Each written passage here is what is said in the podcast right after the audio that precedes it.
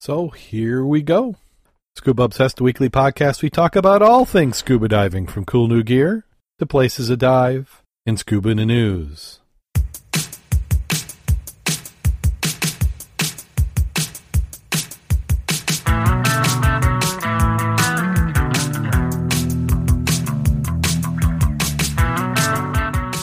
Scuba Obsessed episode 367 is recorded live May 17th, 2018.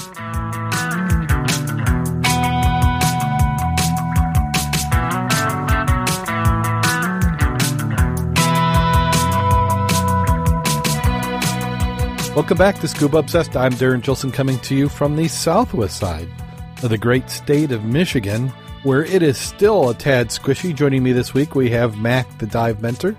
How you doing today, Mac? I'm doing very well. I think we've had a nice two days of sunshine, mild weather, and hopefully it'll start drying up the ground.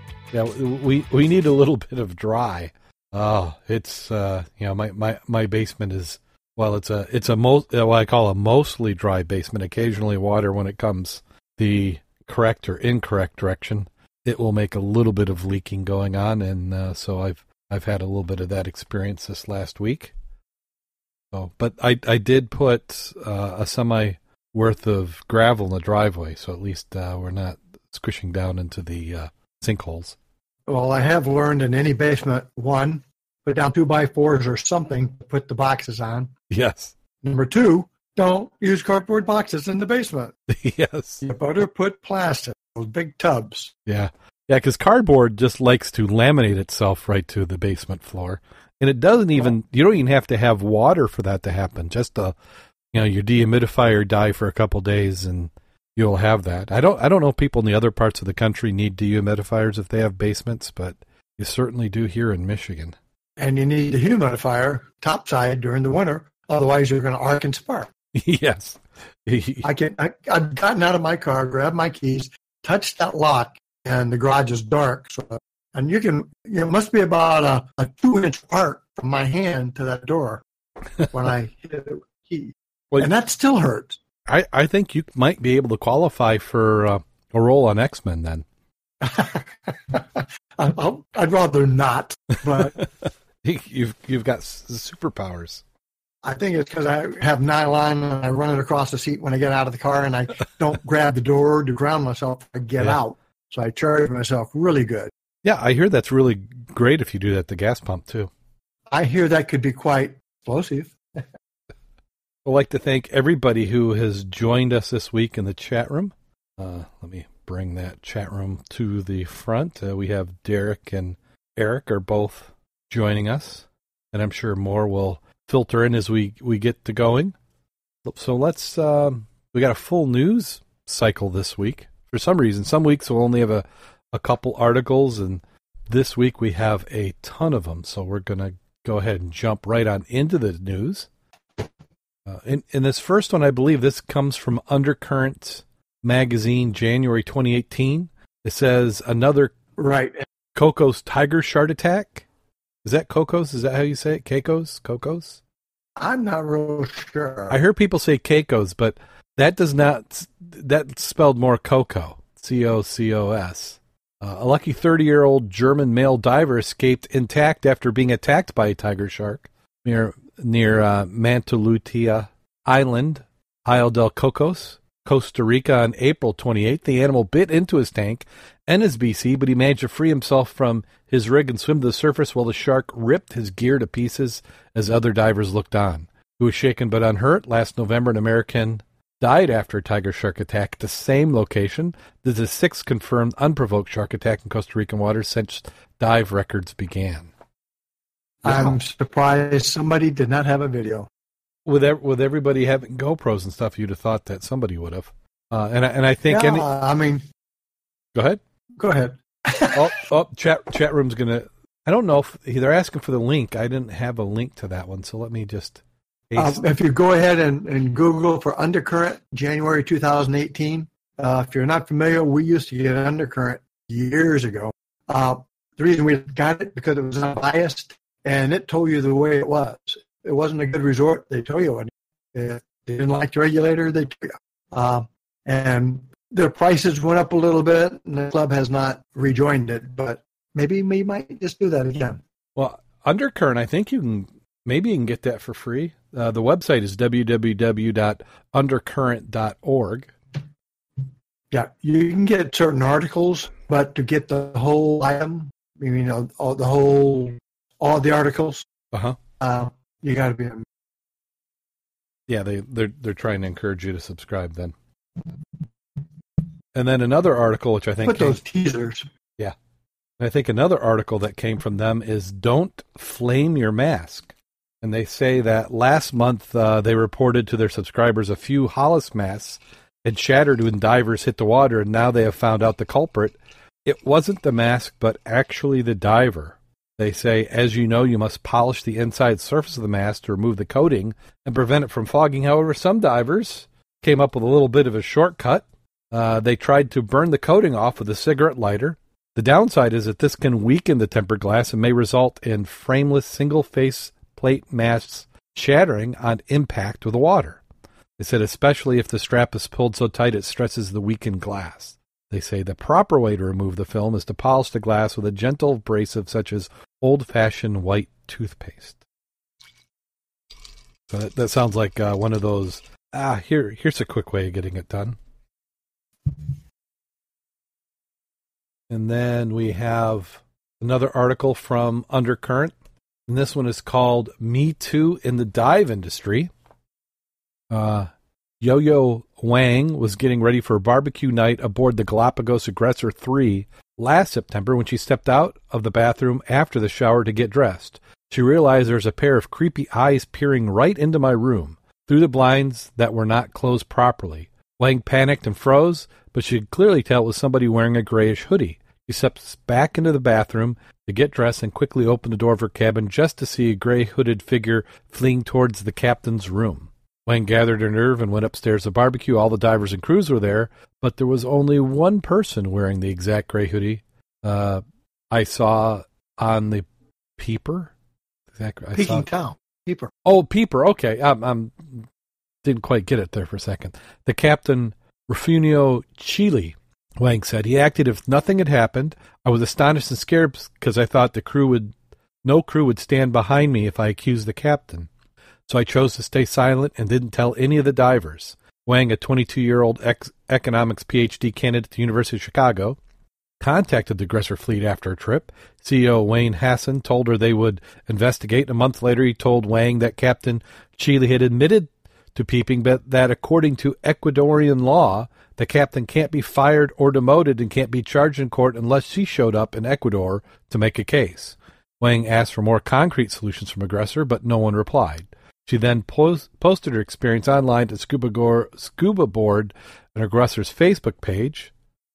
That's how she found out that a woman on the dive trip was also harassed by Chile, but Aggressor deleted the post when friends of hers who were planning to take the Galapagos Aggressor contacted company about diver security. A staff member defended his company's actions and questioned Wang's motive, saying it's possible that a young girl she might have wanted to get more attention by exaggerating the story which I'm going to interject here. And that's exactly what everybody who wants to save, if you're trying to save your bacon, that's just going to get everybody riled up. Uh, so much for the values of aggressor fleet holds towards its passenger, Wang says. I was astonished by the vulnerability of female diver security and the inability of this seemingly prestigious company to resolve the sexual harassment case. Wang's tale is not an isolated one. Through the decade, women divers experience everything from what are you doing here looks as they approach the dive boat to condescending comments when buying or renting gear to sexually charged actions that go from mildly flirtatious to cross the line harassment, an undercurrents book. There's a cockroach in my regulator. Three instances are reported in which female novice divers are groped underwater by their instructors with no way to bail out. So we asked our readers at the Me Too stories, and a few had some back in the day tales that were more the norm than they should have been. Ann Keller, Irving, Texas, remember she was the only woman in class and she took her NAUI open water course 40 years ago. It was apparent they didn't think girls should be divers. They were productive, pro- provocative girly posters in the classroom area. It was definitely considered a, a manly sport back then. Towards the end of the training, I was in the pool with foil inside my mask to block my vision. The instructor turned off my air, pinched my nipple to see how I'd react. I was shocked but I was in no position to complain. I wanted my C card.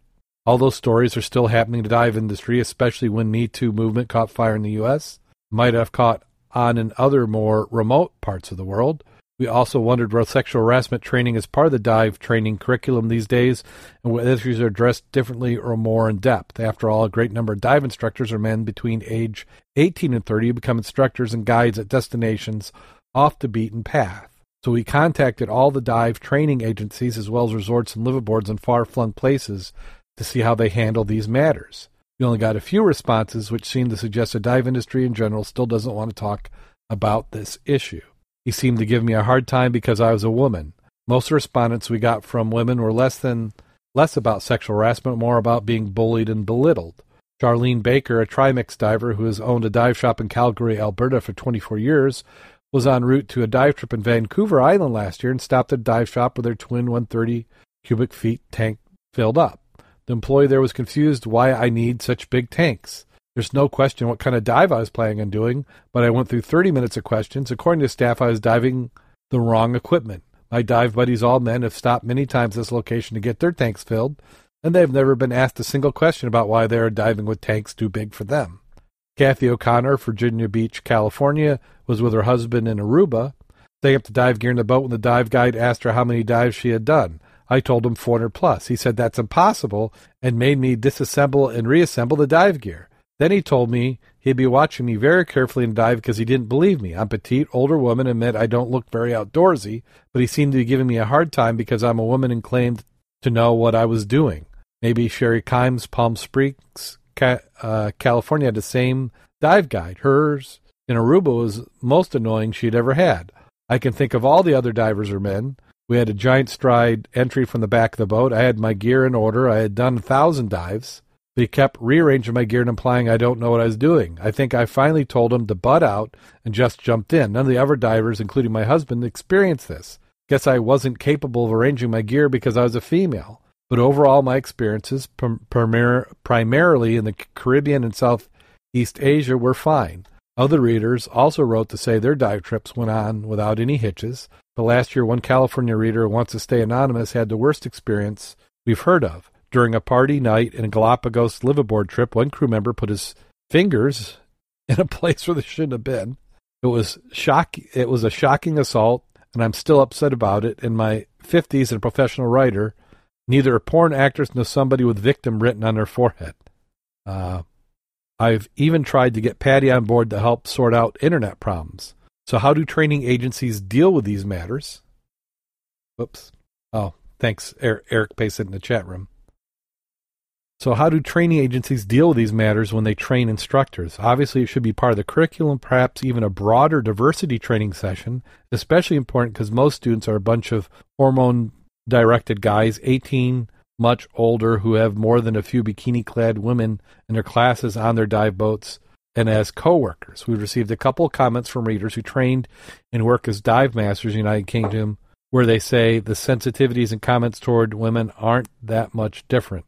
While doing dive master training in 2000, Debbie Morey, North Chesterfield, Virginia instructor who wore shorts and no underwear, the legs were loose, and he sat in the desk in front of me, one leg up, one leg down, she says. I finished the program despite him. It made me very uncomfortable, and thinking back on it, I should have said something. Lisa Thomas, managing director for New Dawn Dive Center in Woking Surrey, England, says sex discrimination in the dive industry is rife there, and a lot of bad behavior comes from her students. I was about to get on a dive boat and was told there's no room for you, love. Luckily, the other instructor told the students who made this comment that they had better let their instructor on board or they wouldn't get taught. I am permanently on a mission to stamp out sexism and have so many examples, personal ones and directed towards customers, Thomas said. I even tried to get PADI on board to help sort out the in- inherent problem. We asked both PADI and NAUI how they handle these problems, but neither responded, perhaps a reflection that they don't. However, Stephanie Malee, Chief Operating Officer of SDI TDI ERDI, was ready to talk, and she recently wrote an article on the topic for her agency's website. Check out her piece, Being Young and Female in an Old Man's Industry, and we'll have the links in the show notes. When it comes to treating women divers badly, I think it happens less than it did 20 years ago, she said. I don't hear as many stories about it. I think people are finally waking up. Still, she says dive training agencies are unable to be hands on supervisors. We don't train directly. We oversee the training standards, so we don't have face to face interaction or hands on touch. However, we get sexual harassment complaint filed. If an action needs to be taken, we take it swiftly. It's up to the employers to handle bad staff, says Alex Bryant, part owner of Emperor Fleet liveaboards, which cruise around the Red Sea and Maldives in Indonesia.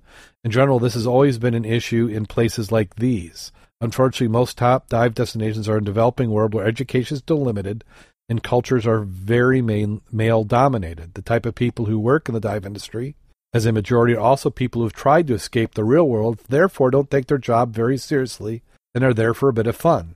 This attitude applies even the more so outside the water where they want and expect to have fun. It's therefore the responsibility of the employer to train and set certain expectations of our staff, but also quickly remove any who show the wrong attitude towards safety and respect towards clients. In the end, I feel this is what it boils down to respect for all people, relevant of race, age, religion, or gender. And then there's nothing here that implies sexual harassment. With a lot of focus on Me Too in the U.S. and a little tension played in other parts, there continues to be a clash in how women are seen and treated in the dive industry. A perfect example of the clash is a photo posted on Facebook of Nad Lembeh Resort in Indonesia's Lembeh Strait. In it, Nando, an employee who also an in-house artist, is showing off his new artwork of the resort special edition t shirts. The shirts are worn by two women standing on either side of Nando with their backs towards the camera. Nando is facing his front with ex- his hands extended down to look like they're cupping the woman's backsides, wearing a big smile. Immediately, comments were posted. The photo was sexist and offensive. The resort owner Simon replied that one woman with a comment like, If you don't like it, then don't come here. The resort later erased all comments and pinned this one, said, So far in this post, We've been told how men are stupid. This woman has no self respect if she takes part in a joke such as this, that God will somehow take vengeance on this boast to top it off its sexual harassment. We've all been told that we should have taken it down. We will not censor this post as there is nothing in here that implies sexual harassment. Nando's hands is not grabbing anything. In fact, we're not even touching. It's just a set up photo with a bit of fun and two lady bosses. You're welcome to disagree, but insulting people is not required. Perhaps it comes down to cultural views. When asked Sources overseas what they thought of the photo. Most said it was funny side of it. They wouldn't even look twice. One is that Miranda Coverdale, owner of Dive in Lembeh in North Sulawesi, not far from, oh, I'm not going to say the name anymore. NAD is one of the few diving operations that genuinely care for its staff and environment, and they have a sense of humor too. This is no harm done here. This is coming from a woman who's worked many years in Egypt, Sudan, and Asia. But Mealy, ST, SDI, TDI would certainly not let her company posts that photo. I don't see the point of it. It's not selling anything, and I find it offensive. And then doing a Me Too was imperative. So, in a time when so much cultural and political changes happen, the points of views about these changes are still taking time to shift. How should the dive industry interact with women? Treat them like queens they are, says Mealy. After all, they control the family purse strings. I quoted research in my article that women are the ones making the financial decisions as head of the household, so the dive industry is not giving credibility to women calling them with trip questions or taking their training classes. It's doing the industry as a whole a gigantic disservice. It's not only morally wrong, it's negatively affecting growth. Divers of both genders should show their kids how diving should be a gender neutral sport, Mealy adds. What kids see at home and in culture culture they mimic. My son knows nothing different between men and women divers. Mom and dad own a dive company together and they're equal playing fields. I take them out for snorkeling trips. It's refreshing to see the majority of people don't care who's on a trip as long as they can get a chance to have fun. Women like to offer each other support and feedback, often online. The word of mouth can help hinder a dive business. Dive master Sarah Richard launched Girls that Scuba, the largest website for female scuba diving community, www.girlsthatscuba.com.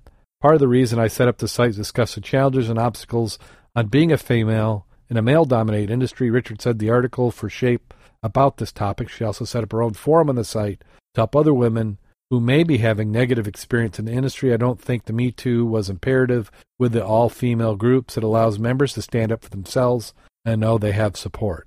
Social media is also important for speaking out, like when Ya Yayo Wang posted about her Captain Snooper experience aboard the Galapagos Aggressor. It's good to check online and see if there's a negative response to a certain dive operator, but having people used to speak up and having the confidence do so is important. There's no place for sexual harassment, belittling women belittling women, belittling, excuse me, belittling of women to happen in the dive industry or anywhere. And just as the Me Too movement here in the U.S., women speaking out about the ill treatment and bad situation they faced is leading to a lot of bad apples being thrown out and a lot of light shown on long, dark places. Dive trips should be fun for everyone. Women should be able to enjoy themselves without having to fend off idiots. The more women speak up and call out the offending idiots, the more scuba industry will and should have to ensure that there's places on the dive boat for everyone. That was written by Vanessa Richardson, and she's a senior editor of Undercurrent and has been for the last 10 years. Yeah, and that's that's unfortunate that uh, you ha- you have that sort of situations. Um, I don't think this is isolated to the dive industry. I think that this is going to happen in any industry, uh, but you've got to factor in uh, location to this. Um, you're, you're going to parts of the world where things aren't as they are here, and they're by no means perfect here. And then, as they talked about in the articles, you've got people who are escaping.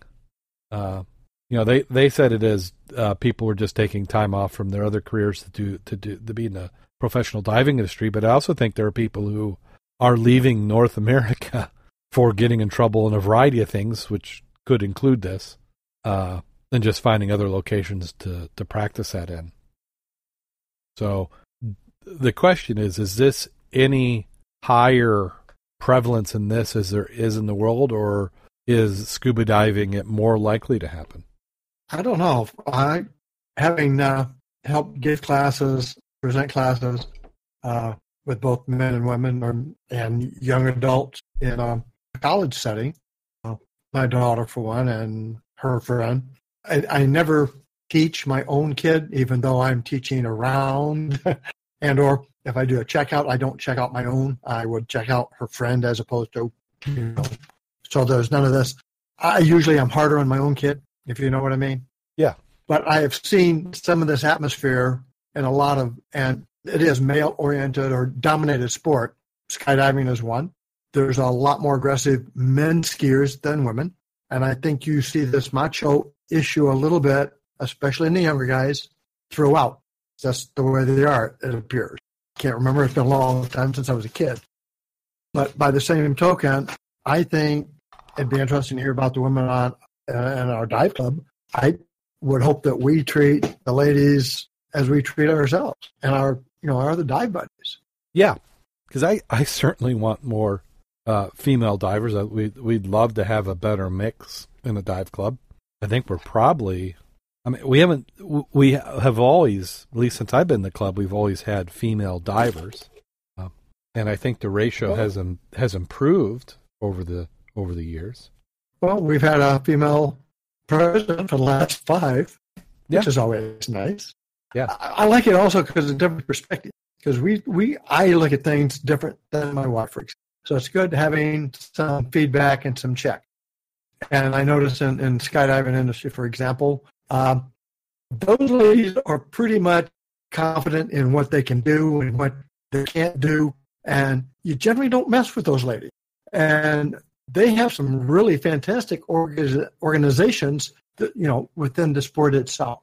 So it's not like they have to tag with the guys. It's like they went out and got their own stuff and their own organization, you know. And some of theirs is a little risque because it's their group and it's not a guy's group, it's a woman's group. And there's absolutely nothing wrong with that.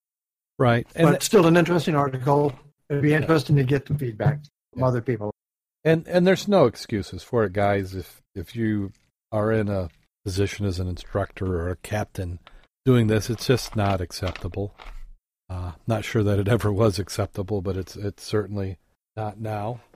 Well, I know this is a little longer article than most that we talk about, but it, it's an important item, and it's something that should be talked about by a lot of the divers and dive clubs, and as a reinforcement to make sure we are doing things the way we should be doing you know, and a key item, like you said, is respect for each other.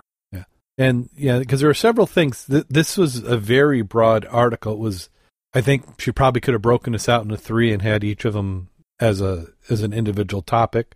But one of them was just not trusting that women were capable of it. and I think that's a really outdated idea. Uh, and certainly, I mean, the, I, it, they're going to be able to do it better in many cases, and or the, as well, if not better, in many cases. When I when I'm the first comes to mind is better is uh, breath. Uh, most of them are much better at air management than the guys on average. But as far as ability, training, knowledge, there really should not be any difference between the sexes. I have not seen any studies studies that say metab- metabolism is different, where a woman is incapable of diving to different depths. So um, it'd be interesting to get both sides of it.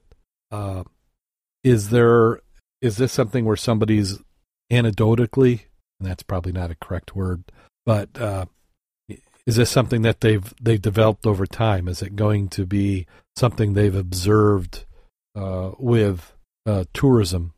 Uh, why they would think that they need to question women more than men? Well, that surprises me from the aspect that normally when you're on a cattle boat or any of that, are they not looking at your C cards and or your logbook entries to see if you're current? And that would give you an also an indication of their experience level. Well, and then she had the one the one uh, thing on the cattle boat was just the students that were coming on the boat. You know that they had assumed that you know that that was a woman, uh, that she could not possibly be the instructor, and then you know their frame of mind was such that they were down there to to get lucky, so they were going to harass somebody. Which I'm not I'm not sure if that does that work. I, I can't believe that even if you're you're trying to date, flirt, or pick up somebody that harassing has really ever done ever worked. So, but maybe these guys uh, haven't learned that yet. So this is something for I think that there needs to be a broader movement within the dive industry to come up with protocols to address this. You know, because this, I mean, the the hotel industry certainly must have ways of addressing this. You know, if you're on a liveaboard. Well, the one that was a physical altercation with the young lady that we didn't go into details the baby yeah. Those are legal items, nothing to do with diving. Right. You know, I mean, there's laws against that already. Yeah, but the things are so much worse. Uh, I can certainly understand if if if you're on shore and you're at a nightclub and something happens like that, or you're in a business, it's easy just to. I'm not going to say it's easy, but you have the option of going outside and down the street and calling the police. But when you're on a boat, that's already contained space. Yeah, you you I can understand why somebody might hesitate on making a big deal out it until they feel that they're at a, a place where they're where they can feel safe to report it. Well, maybe I'll get some feedback. I'd be yeah uh, interested in it, and hopefully, if there's any yeah. ladies and or gentlemen out there that have something to say about the topic, I'd like to hear about it. Yeah, and and if somebody is is has some knowledge or depth into it, I, I could see us doing a couple episodes just on this. It'd be nice to have some experts in the area who could uh, uh, comment in. So, so let's talk gold. The yes, this one's out of the Miami Herald. If you remember back a long time ago, and I'm sure we covered it at the time. Uh, a 17th century bar of gold was stolen from a Key West museum in 2010. It was valued at $550,000. The Mel Fisher Maritime Heritage Museum. Uh, it has gone to trial. The trial of alleged accomplice of the 2010 theft of the 17th century bar of gold opened this week in federal court. Gerald Goldman is on trial for the theft that, his alleged cohort had already admitted to in exchange for a lighter sentence. The jury was seated Tuesday, and opening statements are set to begin at 1:45 p.m at the U.S. District Court in Key West. Goldman is accused of acting as a lookout at 5:15 p.m. August 18, 2010, so Richard Stephen Johnson could break in the display case of the Mel Fisher Maritime Heritage Museum, 200 Greene Street, and grab the gold bar, which is worth an estimated $550,000. Johnson is set for sentencing 10 a.m. July 23rd. He is not on the prosecution's witness list, however. Six people are, including an archaeologist that works with the museum. Both the arrested in January and charged with conspiracy to commit the offense against the United States and also theft of major artwork. The charges carry up to 15 years in prison above conviction. Federal law defines the object of cultural heritage as an item that is over 100 years old and worth more than $5,000. Initially, prosecutors said the bar hadn't been recovered, but pre-trial motions say a portion of the bar has been found and will be the focus of testimony. Judge Jose Martinez is presiding over the case. The bar is recovered from the Santa Margarita shipwreck in 1980 by the late Key West shipwreck hunter Mel Fisher and his crew while they searched for the Margarita and the Nuestra Senor de Atocha galleons. It had been on display in the museum for more than 20 years in a case designed so that visitors could reach in and lift the bar. And they've got there in the article they show uh, a few photos taken from security camera. Love to find something like that, wouldn't you? I'd like to find it in the water. I mean, the display case seems like that's cheating a little bit. I'm just surprised that people didn't have long, good fingernails and sort of scraped it a little bit. You just you just take a little bit off each time. Well, you know that's why they had the ridges on your coin, just so you couldn't shave around the edges. Well, it's certainly an interesting item, and I can remember seeing that uh, they're showing that you're lifting the bar, but when you're letting every everybody handle it, why all of a sudden is this considered a historical uh, I mean, they they couldn't have cared that it was that much of an artifact because you're letting everybody just handle it. How how do you screw up a gold bar and you're looking at it? It's not it's not perfectly smooth. It didn't have all sorts of fancy writing on it. It's a nice ingot. Well, so I, I, I could see that. I mean, how, how do you? You're not going to hurt it by playing with it. No, it, it's, it's certainly an interesting attraction, but they didn't say how they got it out. Maybe that will come out in the trial. Did they uh, somehow break the glass or figure out a way of, or this plexiglass, or figure out a way of positioning to get it out, or did they uh, just pull the bar through? You know, they figured that they could just manhandle it through the opening. Um, but it's interesting how this is. This always makes me nervous about these laws where something's illegal one way, but then they make it really illegal if it's something that they really don't like. In this case, because it was a uh, an item of cultural heritage, the, fines the the charges more. I, I, I don't understand those type of laws. Well, I'm sure we will keep track and try to do a follow up for one of our next podcasts. We should be able to know in a week or two. Yeah, you should. You should. I'm I'm sure he's going to get charged. Yeah, in the chat room, Karen saying it looks like the picture. You grab one end, turn it, slide it out through the holes. What I'm guessing is that there's a back to it so that just the dimensions weren't quite right to ever quite get it out. Because if you look, it rested on these two plexiglass tabs. Somebody could probably get a pretty good shot of it. Uh, let's see, what's our next article? Super fit police officer. Oh, this is sad. So you would think that the being extra healthy would would make it safer for scuba diving, and we normally don't cover all these negative stories, but uh, I, I think it's in our listeners' best interest to be aware of some of the risks. So, a super fit police officer died while scuba diving after she went for a run the night before. Um, this is according to an inquest. Uh, she was diving in Grand Canary and might have lost her life by being super fit. An inquest into her death of Justine Beringer found recent exercise could have played a part in a tragedy. She had gone for a run the night before the dive, and possibly dehydration may have caused a condition that triggers muscle damage. This can affect various organs, such as the heart and kidneys, expert thinks. The British transport police officer returned to the Grand Canary with her fiance last September, a year after they were engaged on the Spanish island, along with her mother and her mother's friend. But four days into the holiday, the 44 year old Sittingbourne Kent lost consciousness from 10 meters or 32 feet below the surface while in advanced scuba diving course. She was described as fit by her fiance, Tina Best, and had dived around 27 meters but lost consciousness while resurfacing. Attempts to revive her in the boat's dive boat and the nearby harbor failed, and she was pronounced dead. A post mortem examination in Spain proved inconclusive. A subsequent post-mortem in the UK gave the cause of death as decompression sickness brought about by scuba diving, but said recent exercise could have played a part with a lengthy run causing, oh goodness, radioliosis?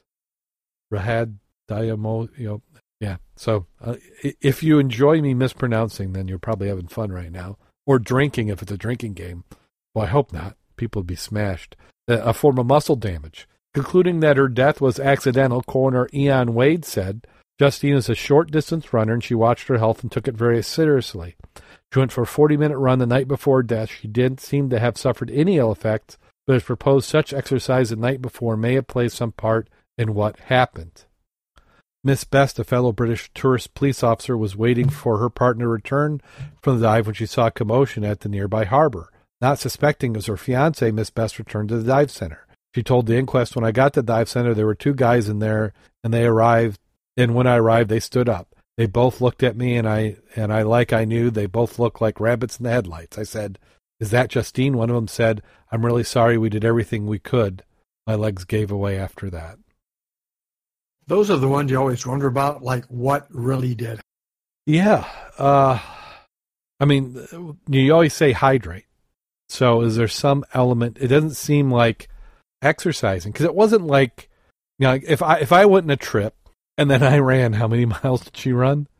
Didn't uh, say it said forty minutes. Forty minutes. if if in my present condition, if we if we go someplace and then I go on a trip and I run forty minutes a night before, there's going to be problems. I'm just not in good enough shape to do that. But for somebody who's been conditioned to do that, had done it many times, it doesn't seem like a normal behavior. In fact, being a runner in my younger life, if you stop running, you actually cause charley horses. I can remember after a season of cross country running, because you know, the first thing everybody on the team swears when the season's done is I'm never running again because you know, unless you're just mentally ill runner, it hurts. It's not fun. At least I didn't like it. Maybe that's why I didn't become a competitive runner. Uh, but you stop running and your body says that's not normal, not running, and you and you get Charlie horses. Uh, so it, if you're conditioned for it, you should be fine. I was never that athletic. yeah, Karen in the chat room uh, is saying we see a lot of it in the ER from old ladies who fall and lay in a hard floor all night. The hard surface not moving from pain causes circulation problems and muscle breakdown. And she's saying that is in relation to that diagnosis. But yeah, you, you wonder because there's a lot of things that go affect you know dehydration. Uh, you know, she had probably flown to get down there. Uh, was she drinking in the you know uh, eating different food? You'd really like to know, especially when somebody who, for all apparent reasons, should not have had the problem she had. You'd, you'd, you'd love to find the cause so you can learn from it. And let's see, is the next one the uh, aquarium? Looking for scuba volunteers. So, if you've ever wondered what it'd be like to swim in one of the tanks packed with tropical fish, that's what Bill Bill Dawsis does on a regular basis, cleaning tanks at the Oklahoma Aquarium. I've done 1,300 dives in lakes, oceans, rivers, streams, seas, and creeks, and I've probably done just as many in the aquarium. It's a lot more fun here, says Bill, a dive safety officer with the Oklahoma Aquarium. Not only does he get to spend time with the fish, but he also becomes part of the show. People come to see the divers and watch the divers. They play paper, rock, scissors with the kid. They pose for pictures. They've assisted with a few marriage proposals, says Jamie Gaylor, volunteer coordinator with the aquarium. Sounds fun, fun, right? Well, if you have a scuba certification, you can do this too as a volunteer. We bring them through a checkout dive. We introduce them to the practices we use, and in all honesty, it's a best dive in Oklahoma. Just to be ready to do some cleaning, it sounds like a lot of fun, but it's also a lot of work. Not only do you have to scrub the glass, but also the coral inside to make sure it's nice and clean for the fish. Since the aquarium put out a call for volunteers, they've gotten a lot of feedback. We'd like a commitment of people for at least six months and the ability to dive t- two times a month. We only take certified open water scuba divers. The higher the certification level, the better the chances of getting in. The first step to becoming a volunteer of any sort is to go to the Oklahoma Aquarium website. There's a Get Involved tab and a volunteer application online. Fill out some paperwork, complete a death dive, and you're on the way swimming with the fishies. I like the way, though, they require six month guarantee you're going to work with them. Yeah, a lot of people would do it just uh, for opportunity to go dive in the tank. Yeah, you have you have to commit to it. I want to say uh, we've done these articles many times over the years.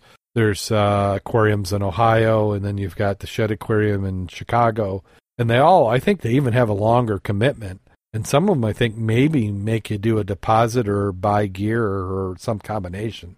So each aquarium might have different rules, but they're they're always looking for volunteers, and they usually do want some sort of minimum commitment, both in duration and frequency, because they invest quite a bit. And as you said, why why not just uh, do it once, just to, to say you did it? And I'm always torn because you know this is volunteers. You know, you know, should this be something that they pay a professional to do? Not because well, I think it's dangerous, but because you know this is something that has to be done. Well, it's like candy stripers in a, in a hospital. My sister did that. It was a non-paying item. It was a professional entry level. You know, to uh, mm-hmm. uh, you're going to be a, what is it, LPN, or at the time she was doing. Right. So I, you know, you you generally in it because you're getting something out of it other than just to say I did it for a week or a day. Right. I mean, I would certainly, if I get to that point in my my life where I've got the time, I would I wouldn't mind committing a, a year of twice a month going to the aquarium and doing some cleanup. Be kind of be kind of a blast. A lot of people do it, and I do it just to keep people who are going through the winter. Mm-hmm. And here's something I think they didn't volunteer to do: oil removed from decades-old Swedish shipwreck. The diving contractors removed the oil from the wrecked research vessel Thetis more than 30 years after the vessel sank. When a fisher research vessel Thetis went down in 30 meters of water close to Smögen on the coast of Sweden in 1985, it took a substantial quality, quality quantity of fuel down with it. Quantities of the oil later escaped from the wreck and appeared periodically among the skerries on that part of the coast. What are skerries? S K E R R I E S? Not sure. Uh, Norwegian specialist Miko Marine said it had been asked by the Swedish Sea and Water Authority to if the Mosiko hull penetration tool could be used to remove any oil remaining in the wreck, but the Oslo-based company was too involved in other projects to bid for the work at the time. Instead, Swedish dive company Marine Works applied for and won the contract on the basis of using the Mosiko electric remotely operated hot tap technology. The entire remediation work lasted for 13 days was carried out by Marine Works AB with support from Miko Marine AS. We are very pleased with the cleanup of the Thetis and is seen as a pilot project, said Christer Larson of Sea and Water Authority. The method of examining and then cleaning up the wreck by using remote controlled underwater robots worked, and the oil on board was taken care of and no longer poses any environmental risk in this delicate archipelago. The Swedish Sea and Water Authority has only recently published its conclusion on the Thetis project, and Mosiko part was part of which was completed over two days in December last year. Two Miko specialists joined Marine Works dive team aboard their catamaran and took a single Mosiko. I'm, I'm probably just completely slaughtering this. M O S K I T O Mosquito to wreck the wreck located 30 minutes from the port of Kungshamn Diver survey had identified the optimum penetration points in the wreck, which were cleaned of marine growth by hand and by remotely operated vehicles to ensure secure fitting with the Mosquito's uh, three electric magnetic feet. Marine work divers had found substantial openings in tank filling pipes through which much of the oil had already escaped. Nevertheless, over the following two days, the port side aft tank and engine room were drilled, and the 730 liters of oil that remained was removed from the wreck. The system has now been demonstrated on three separate occasions, which has been used to penetrate the oil tanks of wreck, attach a hose and pump, and then extract the oil in the single operation. It recently removed 400 metric tons of oil from a wreck in the Thorco Cloud in the Singapore Strait. Speaking on the competition of the Thetis, of the completion of the Thetis project, Nikolai Michelson, general manager of Miko Marine, said in addition to the ship and boats that have been lost in recent years, a huge number around the coast of Europe and elsewhere that have sunk during the Second World War. Many still have tanks containing heavy fuel oil, and after 70 years, they are starting to decay and cause unexpected deposits of oil on the nearby coastlines. It took a great deal of research and development work for us to perfect it, but the success of these projects confirmed our confidence in the technology and that of the clients who've been able to protect their coastlines by making use of it. So this is a fancy way of saying an ROV that can drill a hole in the tank and suck out the oil? Basically, when they talk about hot tapping, mm-hmm. excuse me, or pressure tapping. It's, like I said, a method of making a connection to an existing pipe or pressure vessel or pressure wall without interrupting or having to empty the tank. And that way you can do other items while you're checking out the fuel. Interesting. Let's see, if you're down in the California area, Fish and Game Commission adopts emergency regulations to increase purple sea urchin bag limits in Sonoma and Mendocino counties. At its April 2018 meeting, the Calif- meeting, the California Fish and Game Commission adopted emergency regulations to increase the daily bag limit for the purple sea urchins taken while skin or scuba diving off those two counties only. Purple sea urchins fall under the general invertebrate bag limit of 35 per day, but emergency regulations now in effect will allow the daily bag limit of 20 gallons with no limit on possession. The emergency regulation will remain in effect for 180 days until November 6, 2018, unless extended by the Commission. Upon expiration, the bag limit will return to 35. A recent explosion in purple sea urchin populations off Northern California has prompted requests for increased daily bag limits as an option to reduce purple sea urchin numbers. The increase in purple urchin population is one of the several extreme environmental conditions contributing to widespread collapse of Northern California kelp forest. The California Department of Fish and Wildlife is collaborating with commercial divers, academic researchers, stakeholders to clear purple sea urchins in a series of test pilots in order to study the effectiveness in clearing on restoring the bull kelp ecosystem. CDFW and its partners are working on permits and procedures to conduct un, uh, to conduct controlled experiments to evaluate smashing comparative compared to collecting purple sea urchins in these test pilots or test plots.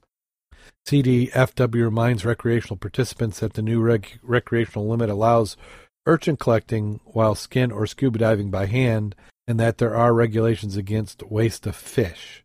Recreational harvesters of urchins must put harvest ur- harvested urchins to use. Smashing and disposing of sea urchins to trash is still illegal. Besides collecting purple urchins to extract gonads for eating, the urchins make good additions t- to compost material.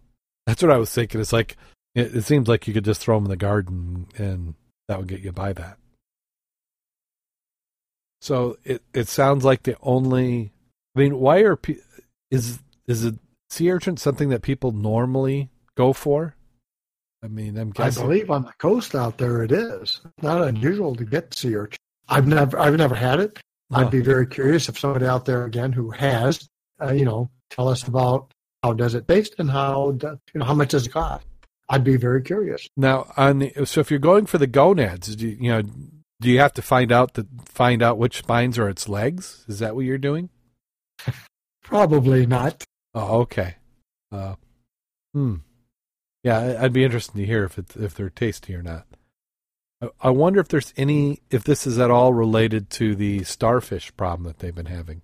Um, I'm trying to remember, and it's been a while since I've seen any of the videos, but it seems like somehow the urchins and the starfish somehow had some sort of balance, but I could be misremembering it. But it sounds like they're they're allowing this to happen because the kelp is uh, being severely destroyed by the sea urchins. But uh, it seems like a lot of these sort of things go in cycles. I mean, we we see that here in Michigan, and it seems to be invasive species. But uh, I'll notice that you'll have a certain insect, and you'll just see it everywhere, and it might be that way for a couple years. But then eventually, something else comes and decides it likes to eat whatever it was that's come in, and the populations tend to go down. Right now, I'm hoping that something comes in for these damn stink bugs.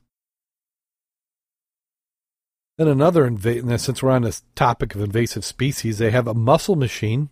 Lake Pinot is in the bottom of a Michigan bay. Said if you're a trained diver, there's no end to what you find at the bottom of any major body of water. Sunken treasures, beautiful coral reefs, or a, lo- a late Ford Pinot. Diver Chris Roxburgh found the latter in Lake Michigan near Old Mission Bay. The Pinot was stripped of its engine and other bits and possibly could have been dumped with hopes of starting an artificial reef a goal that seems to have achieved. As with most weird things in water, Snow in the stories how Pinot met its watery grave, and its doctor at Scuba North in Traverse City, Michigan, told the Free Press One local legend is that someone placed it on the ice one winter and the car fell through as the ice thinned. Regardless, this just goes to show you never know what you'll find your next project. And that was in Auto Week, but I've also seen the article in another location, and it seemed like the car had been cleaned out a bit. It wasn't like a full blown intact car. Items had been removed from it before it was sank. And that's the way to do it. I had to make it I had to make it environmentally safe. Yeah.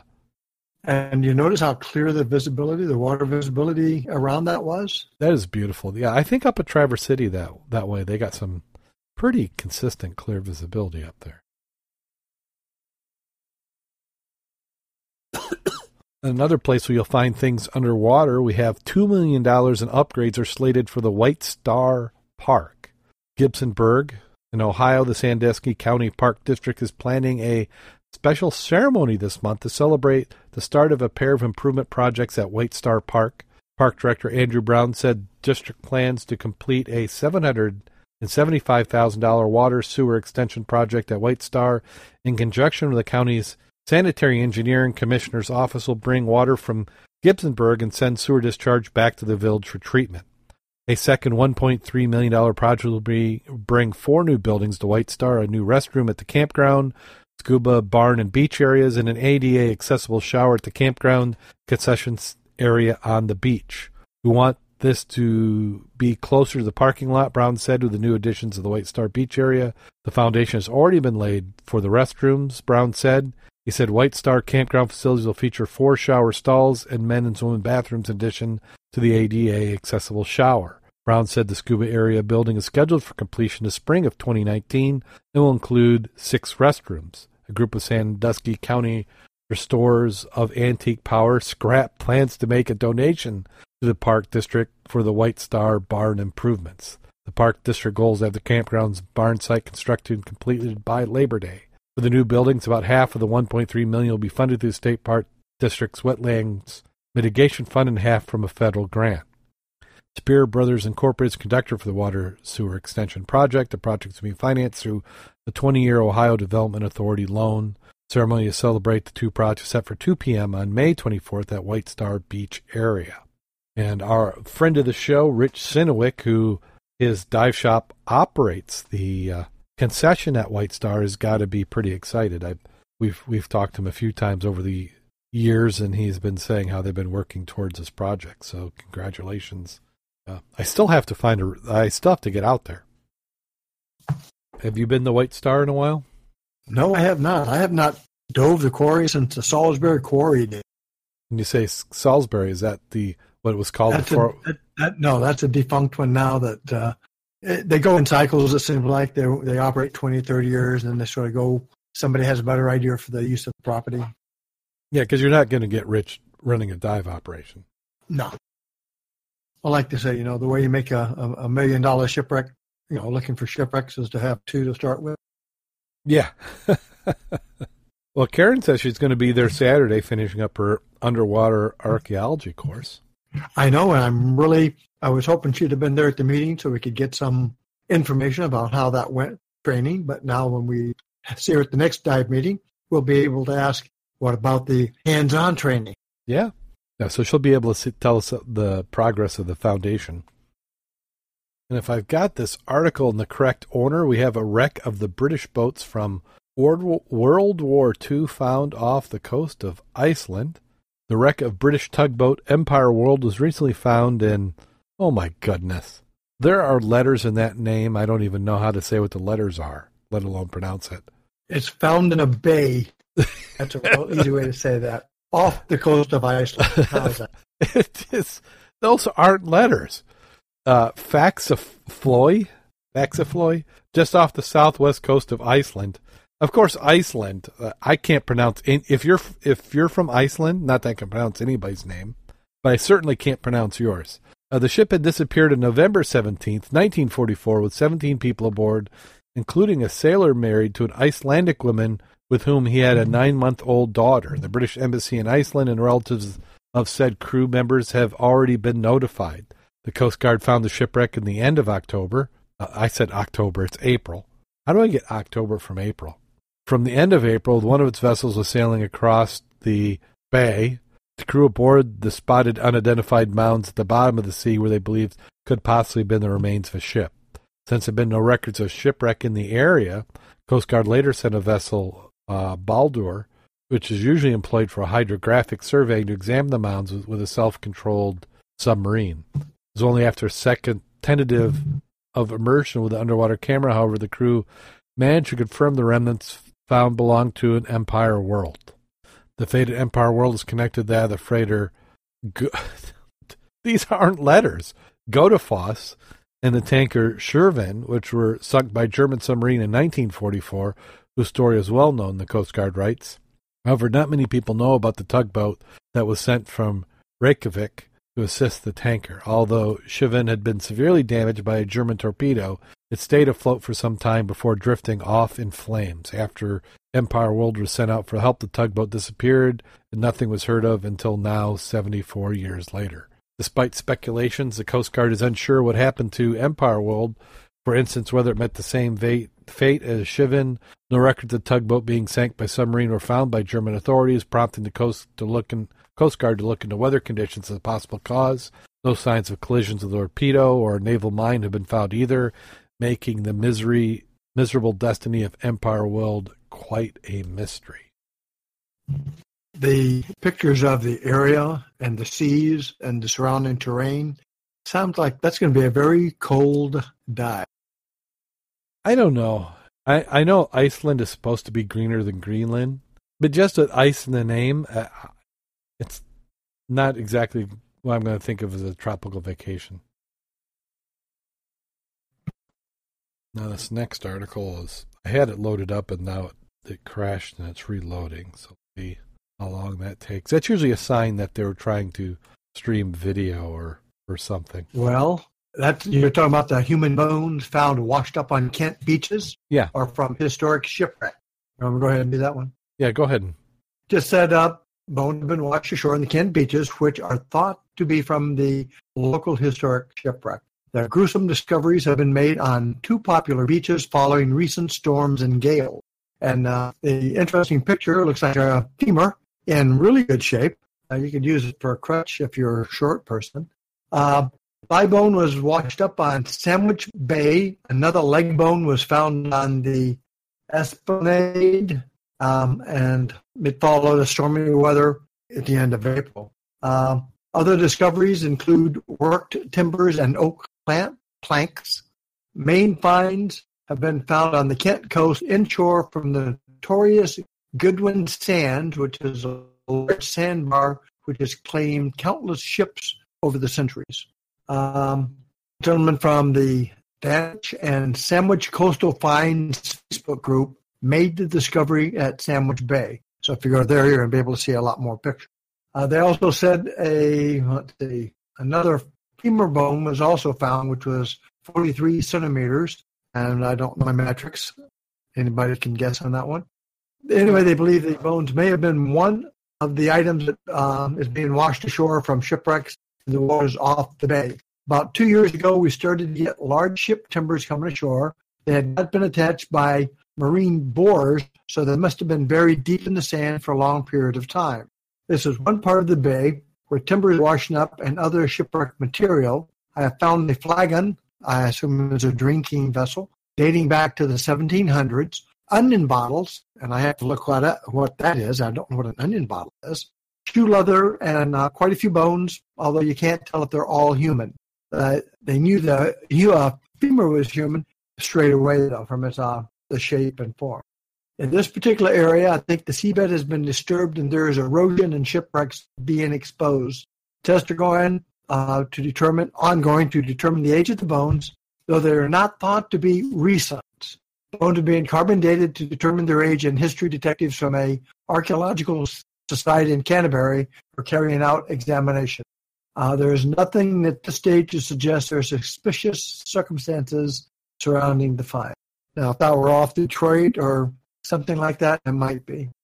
It said the Goodwin Sands are a 10 mile long sandbank at the southern end of the North Sea, lying six miles off of Kent, and has thought more than 2,000 ships and countless lives have been lost in that area. especially since they're close to the major shipping lanes and ports of Dover, Deal, and Ramsgate. Notable shipwrecks include the HMS Stirling Castle in 1703, VOC ship, I'm not sure what VOC is, you know what that stands for? On Rooswijk in 1740, the FS Montrose in 1914, and the Southern Goodwin lightship that broke free from its anchor moorings during a storm in 1954. Is is VOC a vessel of the crown? Maybe. Ah, that could be. Uh, several naval battles have been fought nearby, including the Battle of Goodwin Sands in 1652 and the Battle of Dover Strait in 1917. Sounds like a lot of good archaeological possibilities exist. Yeah. A Kent police uh, prison spoke officers carried out inquiries after human bones were discovered in the beach or on the beach. And it was on May 1st and May 4th, the last group that were found, which was after the storms of April. So far, they said nothing at this stage is to suggest suspicious circumstances surrounding the find. Now, if they find those are not old bones, I think they'll change their mind. Yeah. Well, the the old bones. I mean, how many people were lost in the wreck? Do they have any idea? Well, in that area, they said two thousand wrecks, Oh, and wow. they're talking thousands of people. Yeah, I guess over time you're going to get that. So if you're going to ditch a body, you want to ditch it there because they'll just think it's an old bone. I didn't say that. Uh, on the onion bottle, I pasted something in Discord. You can take a look at them. And I guess if you think of an onion kind of in like a nylon bag, the shape of that is kind of what an onion bottle looks like. Did I lose you? I must have got the wrong item because I just got back to Blue 3, Blue 3. the 10, 15 foot snorkel slash air supply device from last week. Oh, oh, oh! Uh, click on the live show chat. I'm going to say where I'm at. That way I'm not going to screw this up. Okay, here I'll I'll I'll I'll paste it into the the room you're in. You're in the general room. Oh, I like those. Yeah, I, I I'm not. I mean, I've seen similar ones. In fact, I as a kid, I used to have one in my room. Uh, somebody turned it into a candle holder, but I didn't realize that's what they called it. Was an onion bottle because the ones I had seen would have like a wicker basket woven around the bottom of the bottle. Which seems to be a lot of a lot of work for a bottle that somebody's just going to empty right away. Like to find some of those in the river. In the next article we have up is a shipwreck mystery solved thanks to an 800 year old made in China label. The piece of pottery has helped archaeologists put together a fascinating new detail about a medieval ship that sank off the coast of Indonesia. The wooden hull of the ship, which sank in the Java Sea, has long since disintegrated, but its cargo offers vital clues about the vessel. Fishermen discovered the wreck site in 1980s, and archaeologists have spent decades analyzing objects found in the seabed. Salvage company Pacific Sea Resources recovered artifacts in the 1990s and donated them to Chicago's Field Museum. The ship, which was transporting ceramics and luxury goods, is now revealing its secrets thanks to new analysis of the cargo. Experts published their findings in a Journal of Archaeological Science reports. Initial investigation in the 1990s dated the ship to be mid 13th century, but we found evidence that it's probably a century older than that, said Lisa Niziolek, an archaeologist at the Field Museum in Chicago and the study's lead author in a statement. 800 years ago, someone put a label on the ceramics that essentially says made in China. Because of the particular place mentioned, we were able to date the shipwreck better. The ship's cargo included ceramic marks with inscriptions that may indicate the from Jianning Fu, a district in China. Experts, however, note that the Mon- after the Mongolian invasion of China around 1278, the area was reclassified as Jing- Jining-Lu. The slight change in the name tipped Niziolek and her colleagues off the shipwreck may have occurred earlier than the late 1200s and as early as 1162, they said in a statement. The likelihood of the ship from the Jining Lu era carrying old pottery is slim, according to Niziolek. There were probably about 100,000 pieces of ceramics on board, which unlikely a merchant would have paid to store those for a long prior to shipment. They were probably made not long before the ship sank, she explained. In addition to ceramics, the ship was also carrying elephant tusks, probably used in medicine or art. Sweet smelling resin, which could have been used for incense or for caulking ships, was also found. Previous carbon, carbon dating of the tusk and resin had dated wreck between 700 and 750 years ago. However, improved carbon dating techniques tell a different story. We got the results back and learned the resin and tusk samples were older than previously thought. We were excited. We suspected that based on descriptions of ceramics and conservations with colleagues in China and Japan. It was also great to have all these different types of data coming together to support it. Dating shipwreck to 800 rather than 700 years ago significant, according to archaeologists. This was a time when Chinese merchants became more active in the maritime trade, more reliant upon oversea routes than on overland silk routes, she said. The shipwreck occurred at a time of important transition. Shipwreck sites offer fascinating glimpses in the past. Last year, for example, experts announced the discovery of a century old anchor Caribbean believed to be from the Christopher Columbus ships. And then they go into other links, which I think they're just trying to distract us. Interesting how they were able to uh, get more information on something that had been discovered quite a while ago. And are are we to that point where we get to talk about stuff from outer space? This article are octopuses from outer space. Octopuses are really, really weird masters of disguise. They camouflage their skin on failing, flailing eight-armed bodies and dive hundreds of feet below the surface of the sea. Intelligent creatures have even been known to predict the odd sports results. Now, a group of 33 scientists from respected institutions around the world has suggested these bizarre creatures descend from an organic alien material. The research published in the Journal of Progress in Biophysics and Molecular Biology ties the remarkable rise of octopuses and their cephalopod cousins in the theory of panspermia. This is a hotly debated concept. Various versions suggest microbes, viruses, and even tiny forms like the tardigrade may travel dormant from space rocks to space rock via collisions, eventually making their way to new planets. On a habitable planet like our own, they might wake up and thrive. Mass extinction events have killed a vast number of species through history. One of the events took place 544 million years ago. A few million years later, the planet began to see an explosion in critters now preserved in fossil records. Takes a little imagination to consider the pre-Columbian or Columbian Precambrian mass extinction events were correlated with the impact of giant life-bearing comets, subsequent seeding of the Earth with new cosmic derived cellular organisms and viral genes, the author wrote. In the case of octopuses, the author thinks cryopreserved eggs could have hitched a ride on Earth on icy bodies. Indeed, they wrote, the principle applies to sudden appearance of the fossil records of pretty well all major life forms. Tiny multicellular critters in the form of eggs, embryos, and seeds might have sprung from Earth after a voyage through space. And they go on. Well, I don't think it's impossible. I'm, I, uh, somebody's got to call me a little bit of a skeptic on this one. Is this how fake news gets started? It may be. I'm, that's I keep looking. Is that they're like a joke or some punchline?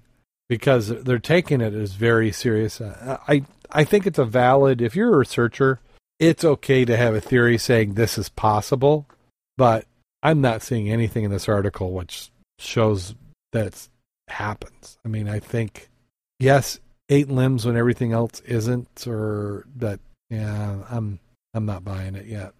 Need a little bit more information. And then we have a photo of the week article. Mac, did you want to cover that one? Okay, I didn't know if you finally got it up there. Yeah, it's called a hidden world, thirty meters below Budapest, and it's uh, actually more of a little video tour. It's a mining leg- legacy Countless buildings in Budapest, including the 1902 neo-Gothic Parliament building, built with limestone mired or mined from the Kőbánya district, meaning the stone mine district on the Pest side of the river. Centuries of mining started in the Middle Ages and dwindling down towards the second half of the 19th century, carved out an underground cellar system of more than 32 kilometers around 30 meters below street level. When wells and chambers in the lower parts of the mine flooded in the mid-1990s, the local government asked a small group of divers to clean up the underwater areas. The divers realized some of the chambers could be perfect for recreational diving. Switching over, here's a picture of a guy all suited up walking down some stairs into the water, and the water looks very clear. One of the regular divers is local telecommunications technician, uh, yeah, is a local telecommunications technician who started diving to recover from a ruptured spleen, broken ribs, and a cracked, cracked hip after falling from a rooftop in 2003. When a colleague suggested he take up scuba diving to help heal his injuries and rebuild his confidence to work on high-rise towers, he started diving off the coast of Taiwan and Egypt, not knowing that he could dive below his own city just four kilometers from his home. A neighbor first mentioned scuba diving beneath Budapest in 2009. I was very, very eager to find out how this could all be possible. He made contact with the master diving instructor with the local company, and I swear that says Paprika Divers, who introduced him to the dive sites below the city. I, you're not the only one who could butcher names. sure, that's what it says. Uh, one the first picture after he gets into the water has um, um very excellent visibility and lighting, uh, swimming down around a spiral staircase. Uh, staircase, and this is a, a metal one, not a wooden one, or a, one a one that goes wall to wall, sort of open around it. The first picture, and it's again clear. Uh, another little paragraph. This is a video section. When you hang weightless beneath your home city, you're constantly reminded of its history. Without this, Budapest on the surface would never have been the same. And here's a picture of him. Uh, these are half submerged alleyways and causeways, so looks like you could do um, like Bonne Terre, uh, Bonne Terre Mine. Yeah. That if you need to, you can come up. It's not an enclosed. And uh, again, the visibility looks great. They have a lot of surface lighting, which is reflecting down, and uh, it looks quite entertaining. It looks like and a good spot. Yeah, it doesn't say anything about how much it costs. It said, um, "Oh, here's another another section shows pictures of what it looked like underwater, the schematics to the hidden world. There are four dive sites in the abandoned mine. Only one, called the Park Well, is accessible to divers with basic open water certification. The scudder chambers and staircases at the park have open areas of fresh air above them, and it's safe to dive there. The other flooded wells are enclosed and are only accessible by experienced divers with advanced special skill certification. I would imagine that meant cavern cave. The water temperature remains at approximately 12 degrees C, which we were told was what 52 degrees. Uh, yeah, somewhere around there. Yep. Uh, at the park, divers can dive 17 meters below the water surface, which is 47 meters below the street level. It takes up to 40 minutes to explore the chambers where disused mining and factory equipment can still be seen. You can actually see how the stones were mined. And from there it goes on about Budapest. And that does sort of remind you of Terre Mine, where you go down and look at the mine. It does.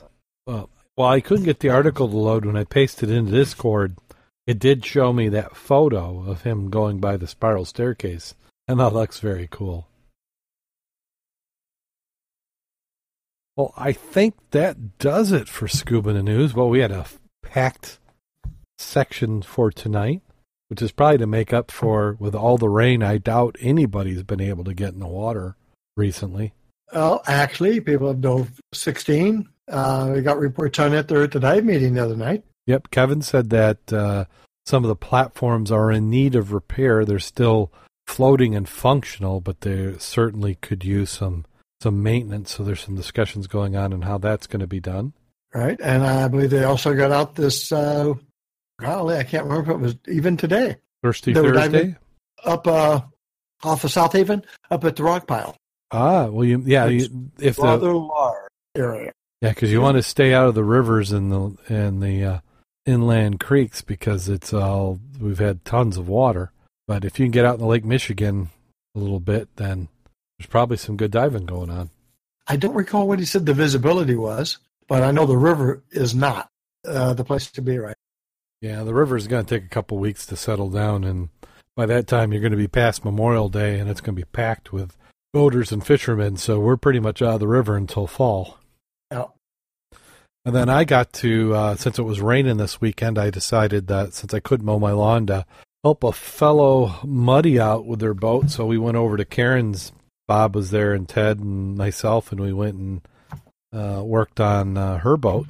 Put a nice dive ladder off the back and uh, got good ways in the progress of a windlass, which is always appreciated by the volunteer crew of a boat the boat you want to be on is one of the windlass because hauling an anchor with 300 feet of line out can be quite a chore. Uh, but uh, she's got a nice boat, just needs a little bit more work on, and I think it'll be Great Lake worthy here coming up. I know she's anxious for the season to get started. Mm-hmm. Yeah, it's it's it's right now the the money's been all going out, and you want to see some return on your investment, which is to actually get out and and do some diving. And then, as we talked about last week, we have the Mermaid Fest. Was it Mega Mermaid? I'm gonna just slaughter names today. Yep, starts the 25th through the 28th in South Haven. Probably the key items most of uh, people will like will be the 26, which is the Mermaid. Yes. Uh, visibility, being able to see them swimming. But that's also Pirate Week up there in South Haven. Arr. So it's going to be freaking crowded. It always is. Uh, so what? They do have some good shows. What can go wrong with pirates and mermaids? I'm, i think I'm, we had an article earlier in this program about that. Yes. So I think the pirates are all going to need some sensitivity training before their mermaids and mermen show up. So uh, we'll have to look at that. They are looking for volunteers. So if you're going to be in the area and you want to volunteer, uh, you can visit their website. And then at some point, I'm I'm going to get underwater. I was going to say it's always good to check the website because they have a multitude of activities that are going on. Uh, like I said, the key items for me is the free went, and that's looking at the mermaids. But they have presentations, they've got events. So take a look at the website. I think you will be. Oh, not to mention really good pictures, really nice pictures of the mermaids. That in itself is worth looking at. So go to the uh, site and check it out. Uh, do you have a dive story for the week? Well, I had one, but we've been on quite a while, and this is a long one again. That's another one of those well, we, stories. Oh, okay.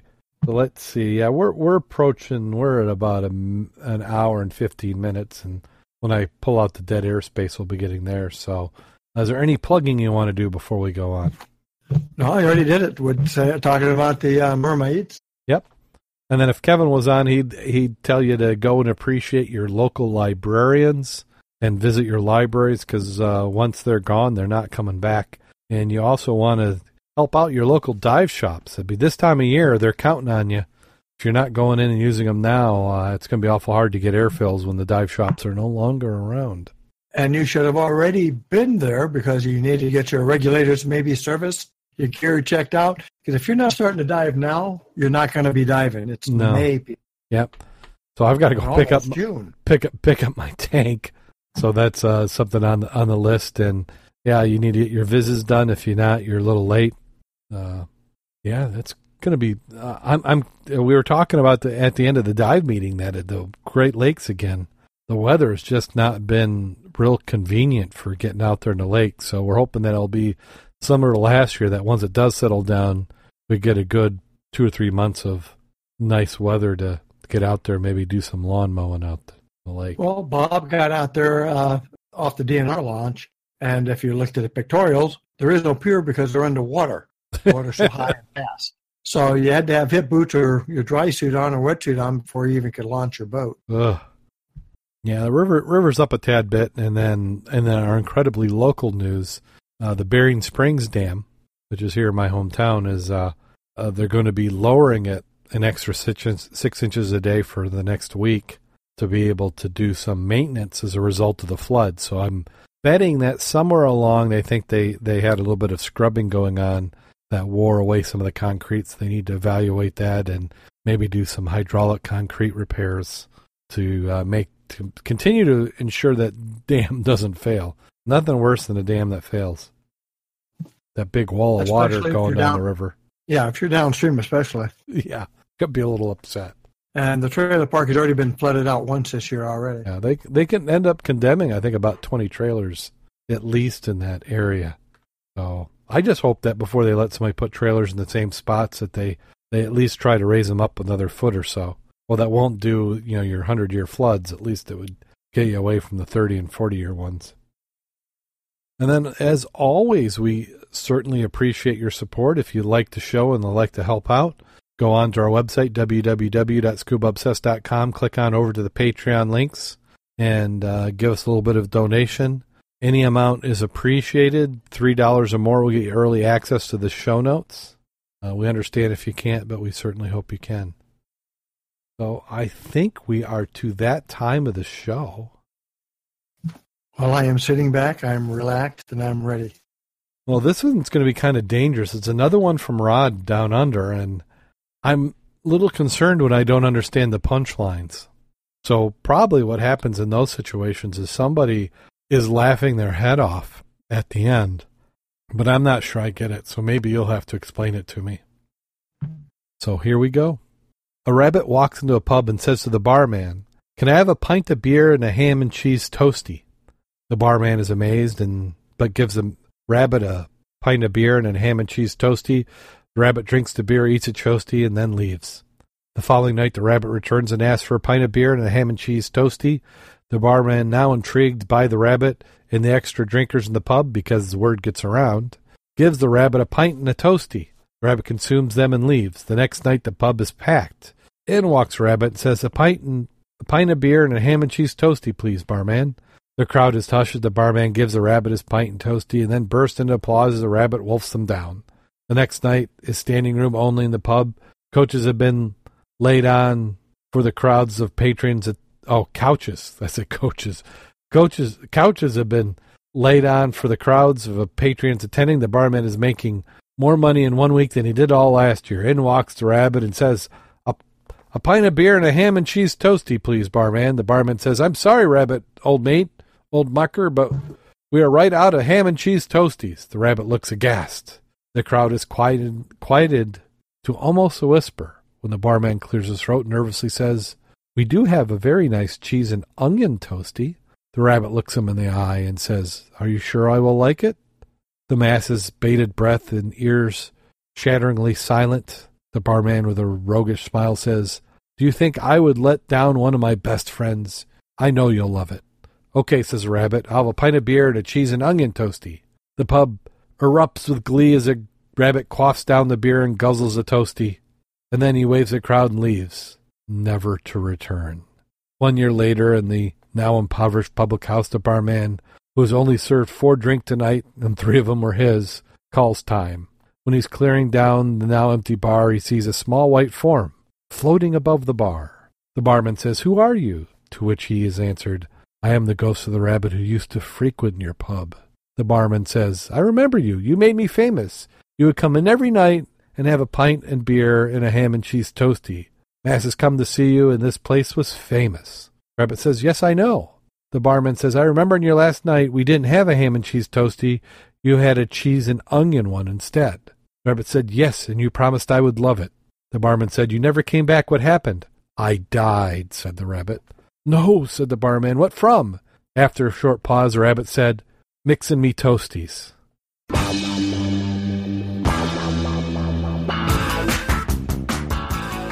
And I'm and I'm not sure. Is that funny?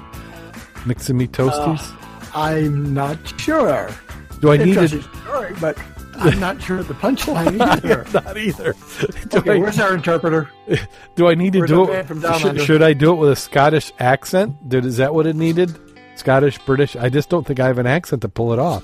Where's Crocodile Dundee when we need him? Mixing me toasties. Do I need to say it quicker? Mixing me toasties? I don't know. I don't either. Now he's probably laughing his ass off, but I, I we'll have to wait.